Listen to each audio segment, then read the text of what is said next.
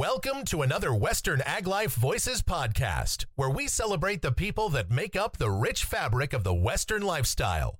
Please do us a favor and thank the sponsors because without them, we couldn't bring you these free podcasts. All right, welcome to Western Ag Life Media. This is our second in our series of talking with our favorite hat makers, and today we have Mr. Trent Johnson with Greeley Hat Works. My name is Dean Fish. I'm your co-host along with Paul Ramirez and Matt Arndt at Western Ag Life Media. Anyway, how you doing, Trent? I am doing great. Thank you both for uh, having me. Quite an honor to be on here with you guys. Um, you guys are living legends, and not only in your own mind, but in our industry. So thank you guys. That's funny. So Greeley Hat Works has been around since 1909. Now you weren't there at the beginning of it, Trent, but um, I think you you grew up in Colorado. Tell us a little bit about how you got into uh, a little bit about your interest in hats and how you kind of got started into the hat business. Sure. Thank you. Um, so yeah, yeah, Greeley Hat Works has been around since 1909. I'm the fourth hat maker to own it, and um, I was an, uh, an, apprentice three and a half years prior to that. Um, but really, I got started on the hat thing um, at a very young age. I've always just had a thing, an affinity for hats. I mean, to the point of I didn't grow up in the business or in the industry, but as a kid, I had a hat collection. And not really to date myself, but the year Epcot Center opened, we went on a family vacation. And I saved all my vacation money and bought hats at all the different countries around Epcot Center. I bought a fez in Morocco, a pith helmet in Africa, a beret in France. So um, I kind of joke that you know that I mean I've just been at it from a very young age, and so when I came to Colorado, I mean I'm from Colorado. When I came to Greeley to go to college, the folks that had the hat shop prior to me, it was actually in their barn on their ranch. I got a job working and living on the ranch, and ended up spending all my spare time in the hat shop. And so, uh, you know, as as I progressed uh, through both, you know, the, the, ranching and all of that, you know, from everything from irrigation, hay, first calf heifers, you know, whatever it is, I literally spent every waking moment in that hat shop. And then uh, when I came to school up here, um, I didn't really have good enough grades to get into business school. But what I ended up doing is going to the Small Business Development Center at night and learning how to write a business plan. And I mean, that's kind of how I ended up with Greeley Hat Works, you know, like over 27 years ago. So there, there's kind of an interesting story. I, you're kind of glossing over it, but there's kind of an interesting story on how you financed buying this business. Didn't it come from a little bit of yard work? Oh yeah. So um, you know, it's kind of I guess the easiest way to describe, describe it is my parents were awesome jerks. Um, when I started my lawn mowing business in about sixth grade, I went to go tell my dad. I figured he'd be proud. I started my own business, and my dad asked me how I was going to do it, and I was like, I thought he was being sarcastic. I was like, well, I'm going to go get the lawnmower out of the shed, push it down the street, and mow the lawn. And he's like, but the problem is, is that's my lawnmower. It's not yours. So my dad actually rented me the lawnmower. Then, as, a, as my business grew, um, I had the opportunity to buy a little small trailer um, from Mr. Cacciatore. He was a teacher with my dad. His his room was across the hall, and I bought the I bought my own mower, my own trimmer, and I bought the I bought the uh, trailer. Um, but remember how I said I wasn't smart enough to get into business school? Well, I wasn't here's the living proof is I kind of didn't realize that I wasn't old enough to drive. so my dad ended up charging me mileage.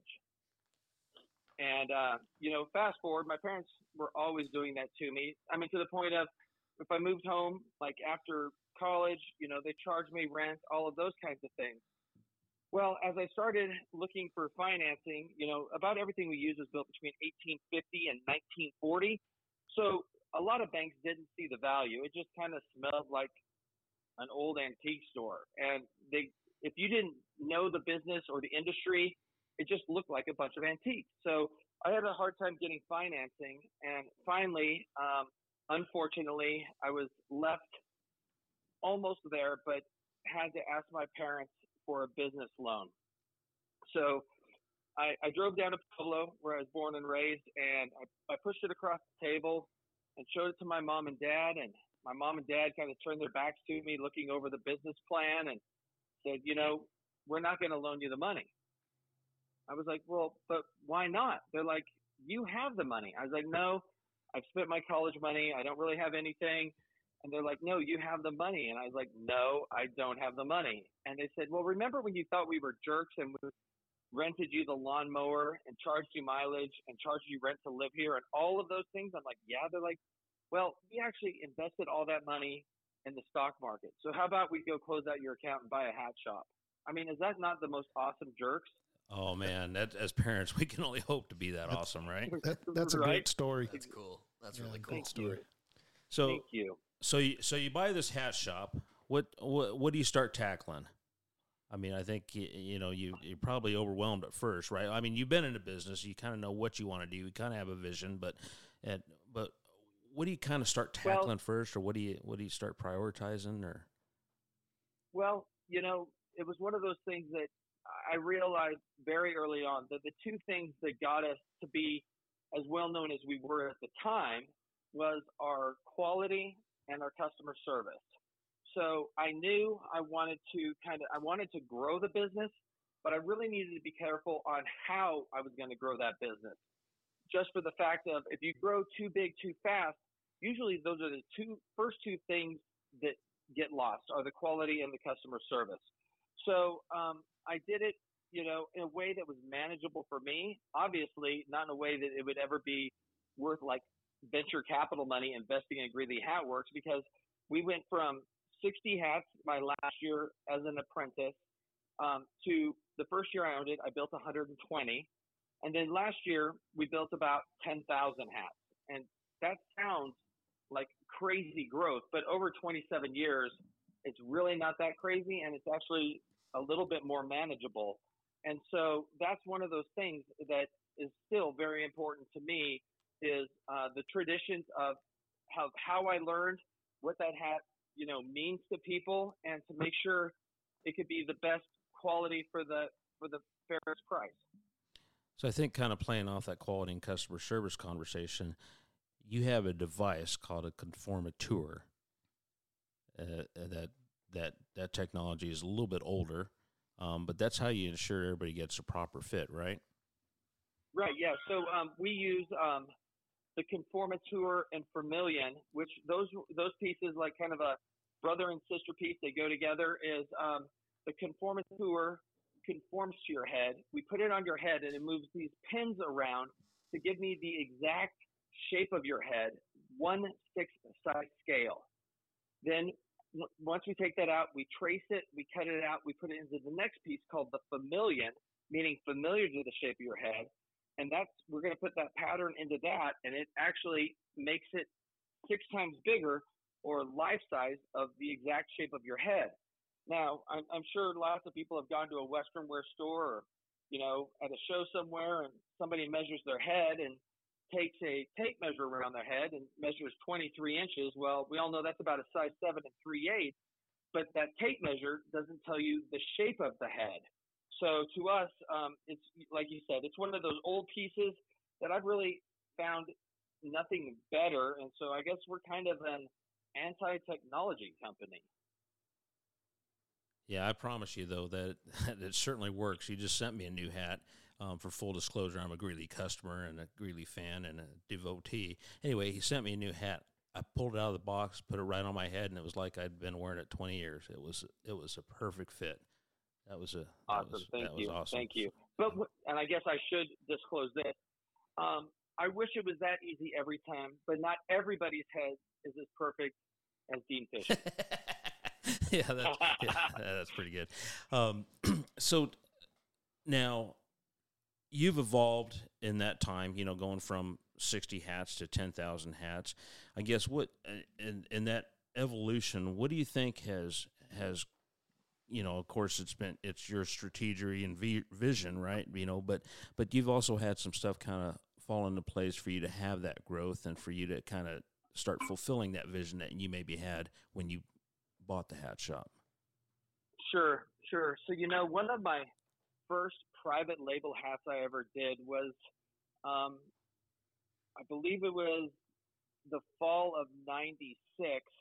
Is I had partnered up uh, with Red Steagall for the what used to be the Cowboy Heritage um, uh, Cowboy Heritage Association, and um, they were to promote, you know, uh, the, the the the history in the American West.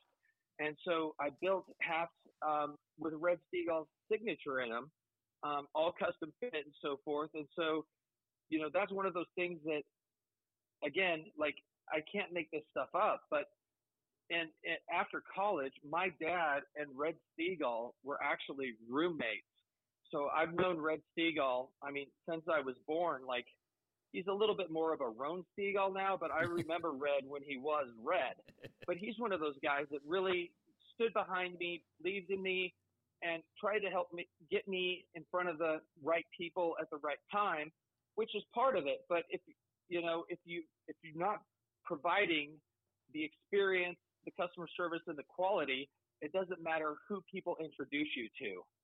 And so after that, it was um, in, in 1998. It was the National Cattlemen's 100 year anniversary, and they commissioned me to build a hundred 100% beaver hats um, for their for their celebration. And you know that was I just celebrated my 25th year at the National Cattlemen's um, convention and partnering with them. So um, you know I think really to me that speaks volumes about where we come from and where we're going because we haven't really changed.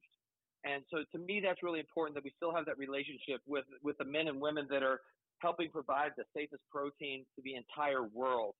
Um, and then, you know, things just kind of start snowballing from there as you, as you, we were really and still really grow organically, meaning like I need good people who believe in our product to tell other good people about our product and that's kind of how it worked. It's basically a, a word of mouth campaign, and so um, you know, many I think it was 2012.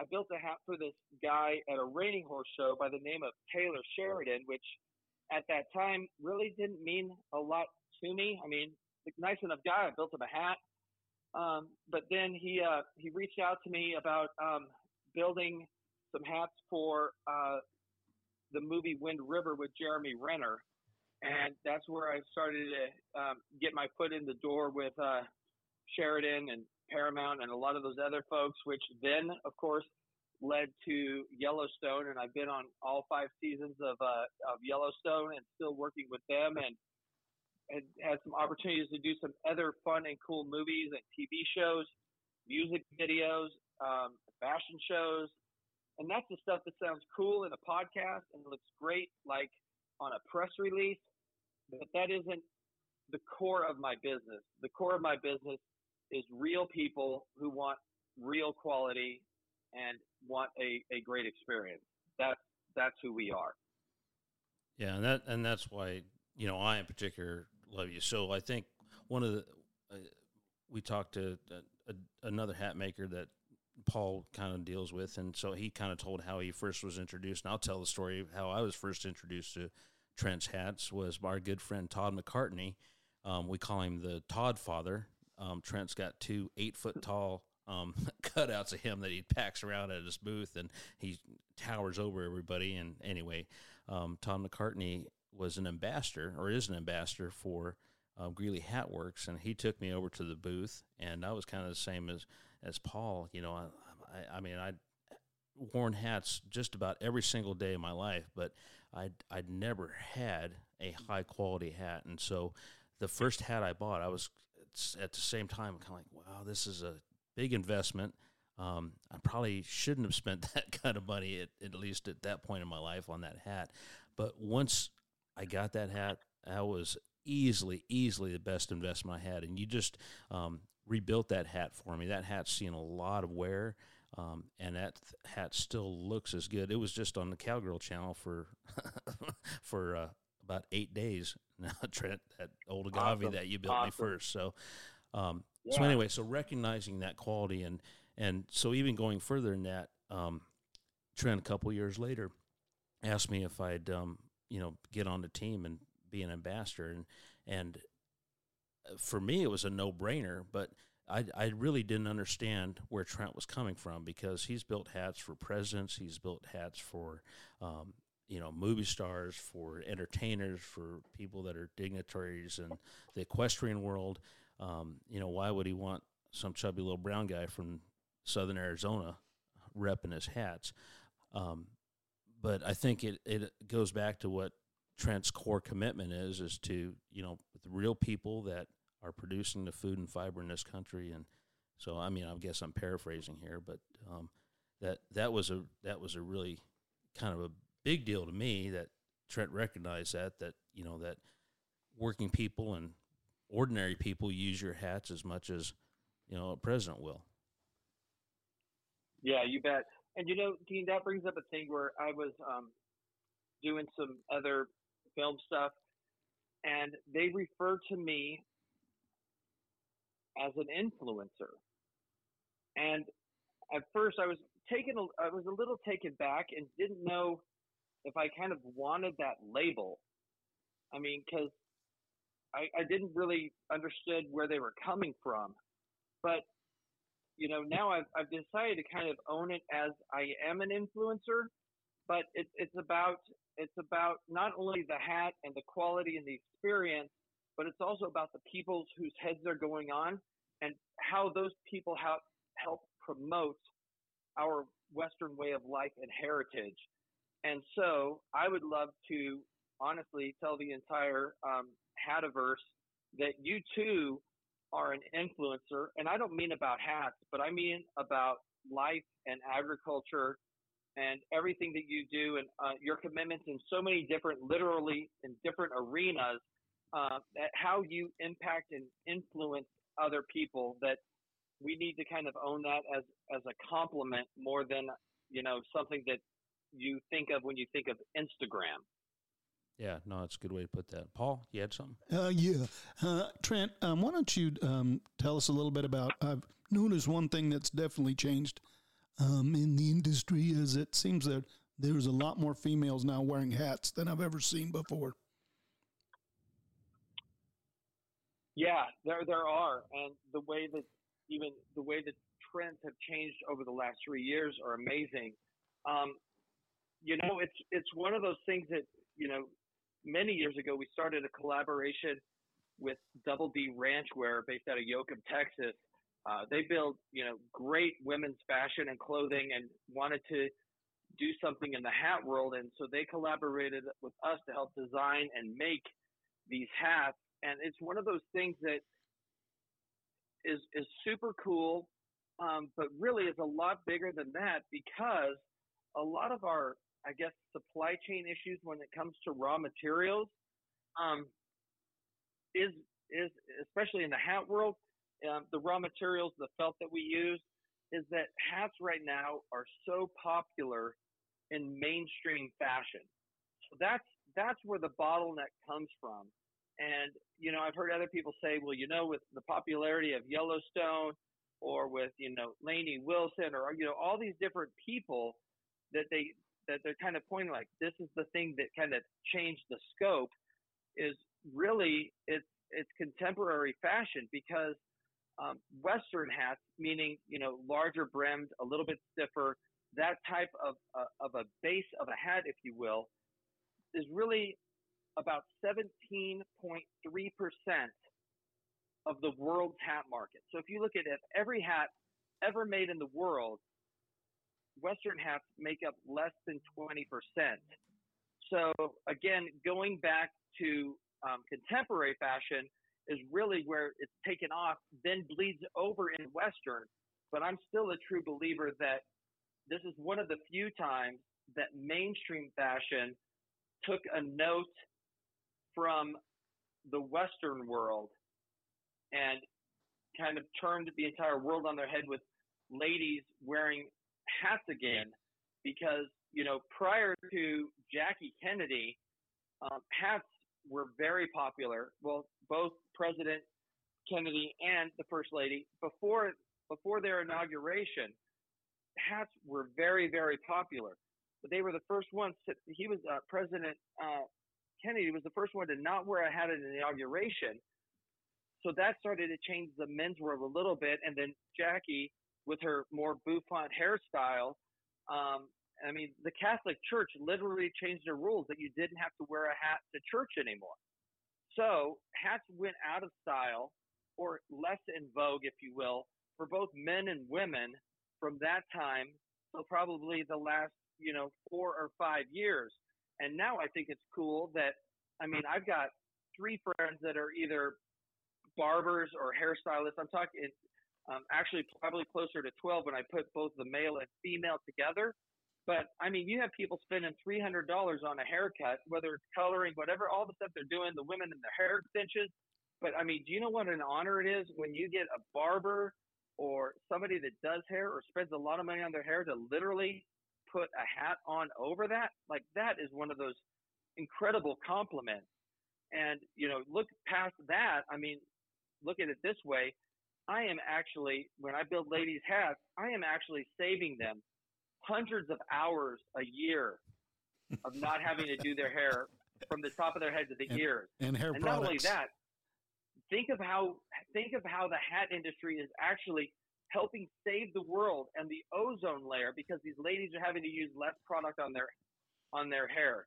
So Al Gore, you're welcome. We are making a difference of global warming by covering w- women with hats. Yeah, I grew up in the Aquanet days, so I know Oh, exactly yeah. what you're saying. Yeah, yeah, for Jill, sure. Jill. I think Matt had a question. Yeah, hey Trent, it's Matt. So, you know, I know Dean sees you at NC, NCBA and all that stuff at the Cattlemen's Convention. And what are some of the other things that you you get to attend? I'm sure it's amazing getting to go to all these different things and um, meet these different people. What are the things during the year that you look forward to, and kind of some of the things where you get to um, visit with your customers and and whatnot outside yeah, of Greeley? So I, right, yeah.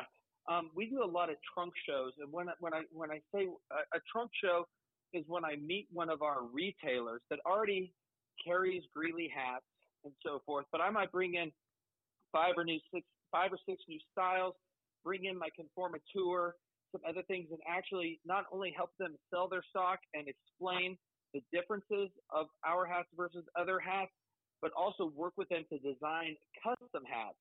And we actually have about five what we call our premier dealers around the United States. And that's actually where I have set up a little mini Greeley Hat Works. I mean, we've got our barber's chair, our hat steamer, our hat bar, lots of different supplies to where you don't have to come all the way to Greeley, Colorado to have that Greeley experience. Um, you know, I've, this year already from California to Tennessee. I think we got some stuff on the books. Obviously, traveling all the time, but I've got some stuff with um, Hawaii Cattlemen's Association. I'll be doing a show um, in November um, in Europe with uh, one of our retailers over there, and that's the fun. That that's the that's the part that is. I mean, everywhere is fun. Don't get me wrong. I'm not going to go do a show where I'm not going to have fun, but you know, especially over in Europe and so forth um, you know, there's a lot of uh, there's a lot of that um, population that has really latched onto the American West, and I don't mean like, you know, like just line dancing and um, Yellowstone, but these are people that have sold their warm blood dressage horses and have bought American quarter horses and are doing, you know, reining ranch horse versatility.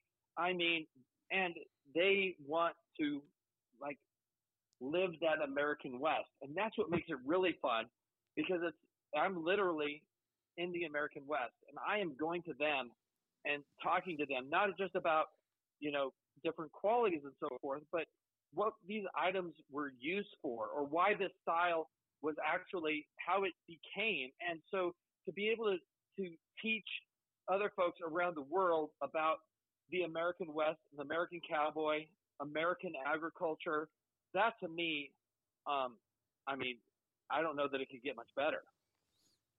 Hey, and Trent, and do you make other hats besides cowboy hats?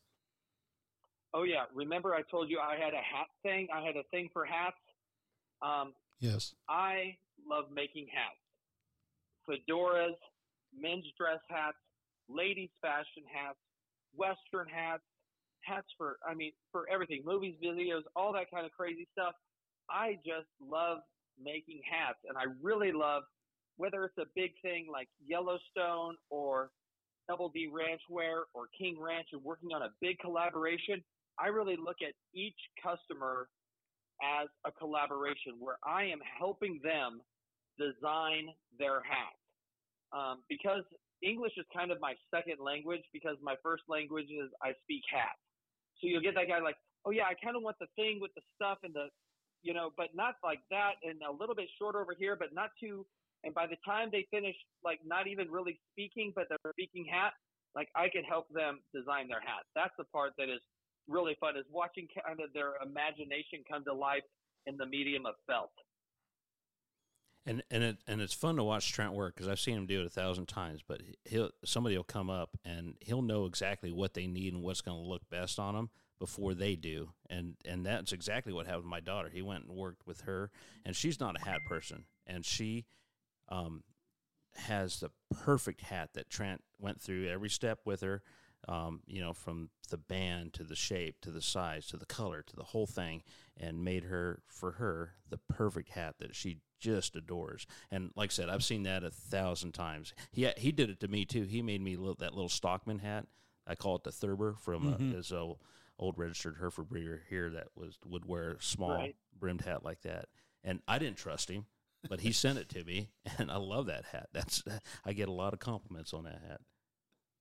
Well, and the only place I'd like to correct you, Dean, is you said that your daughter isn't a hat girl, but I would like to change that to she wasn't a hat girl. You are correct. That is exactly right. Yep. So she's high fashion and the envy of all her all her buddies when she puts that lid on.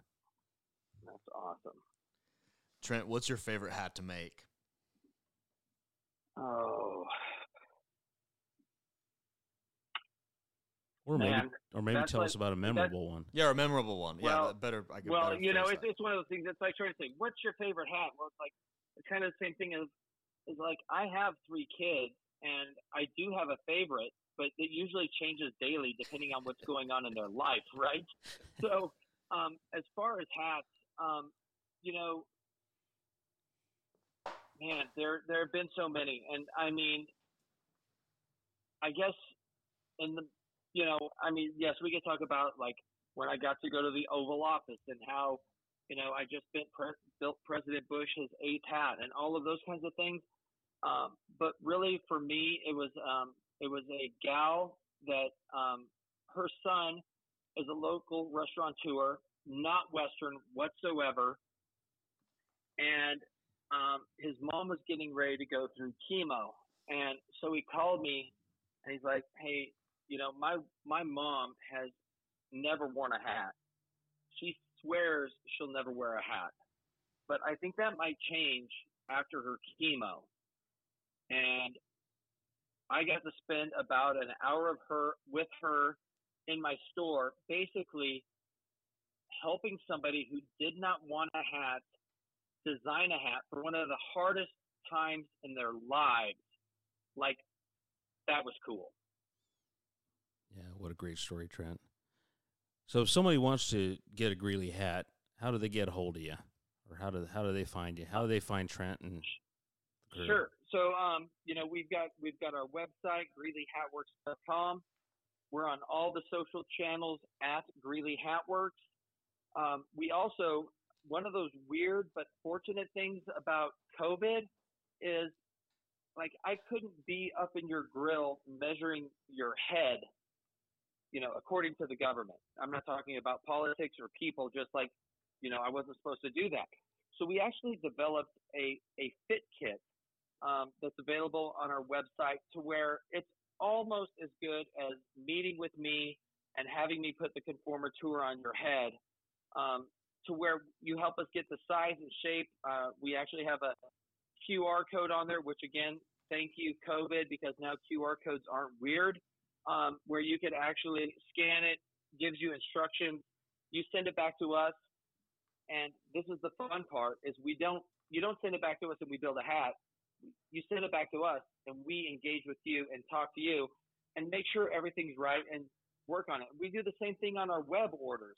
is just because you buy a hat online with us, I mean, I don't have Jeff Jeff Bezos's money by any means, so I treat it a little bit different. Is if you're buying a hat on our website, we are gonna before we ship that out, we're gonna call you, talk about the size, the shape, the shape of your head, all of those things to make sure it's not only what you want, but what you need. And I've actually um, undersold, or I don't know, like I, I uh, upsell. The what's an upsell? A downsell?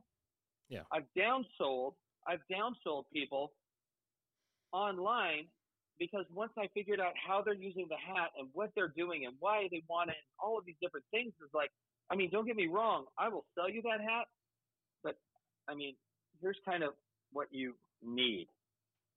So to me, you know, our fit kit, our website, um, our social channels, there's always great ways to get a hold of us.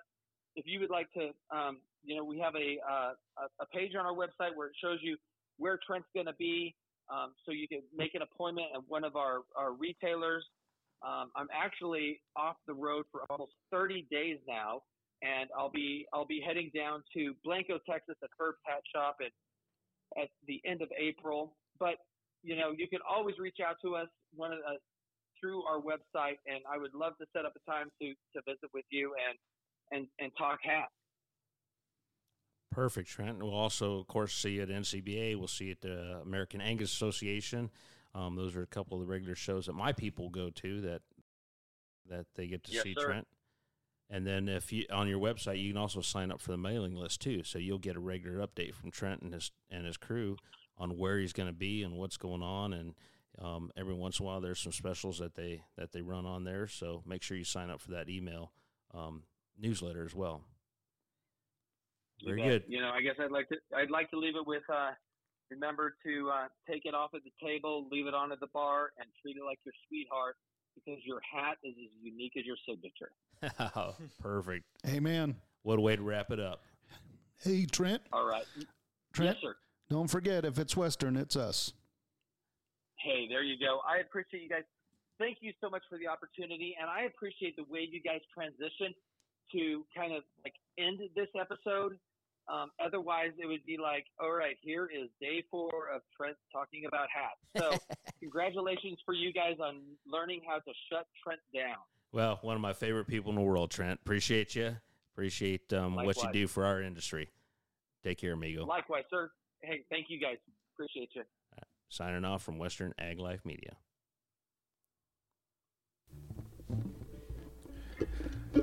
I have learned from the fathers, the mothers, and the old ones. Pass it on, pass it on, pass it on.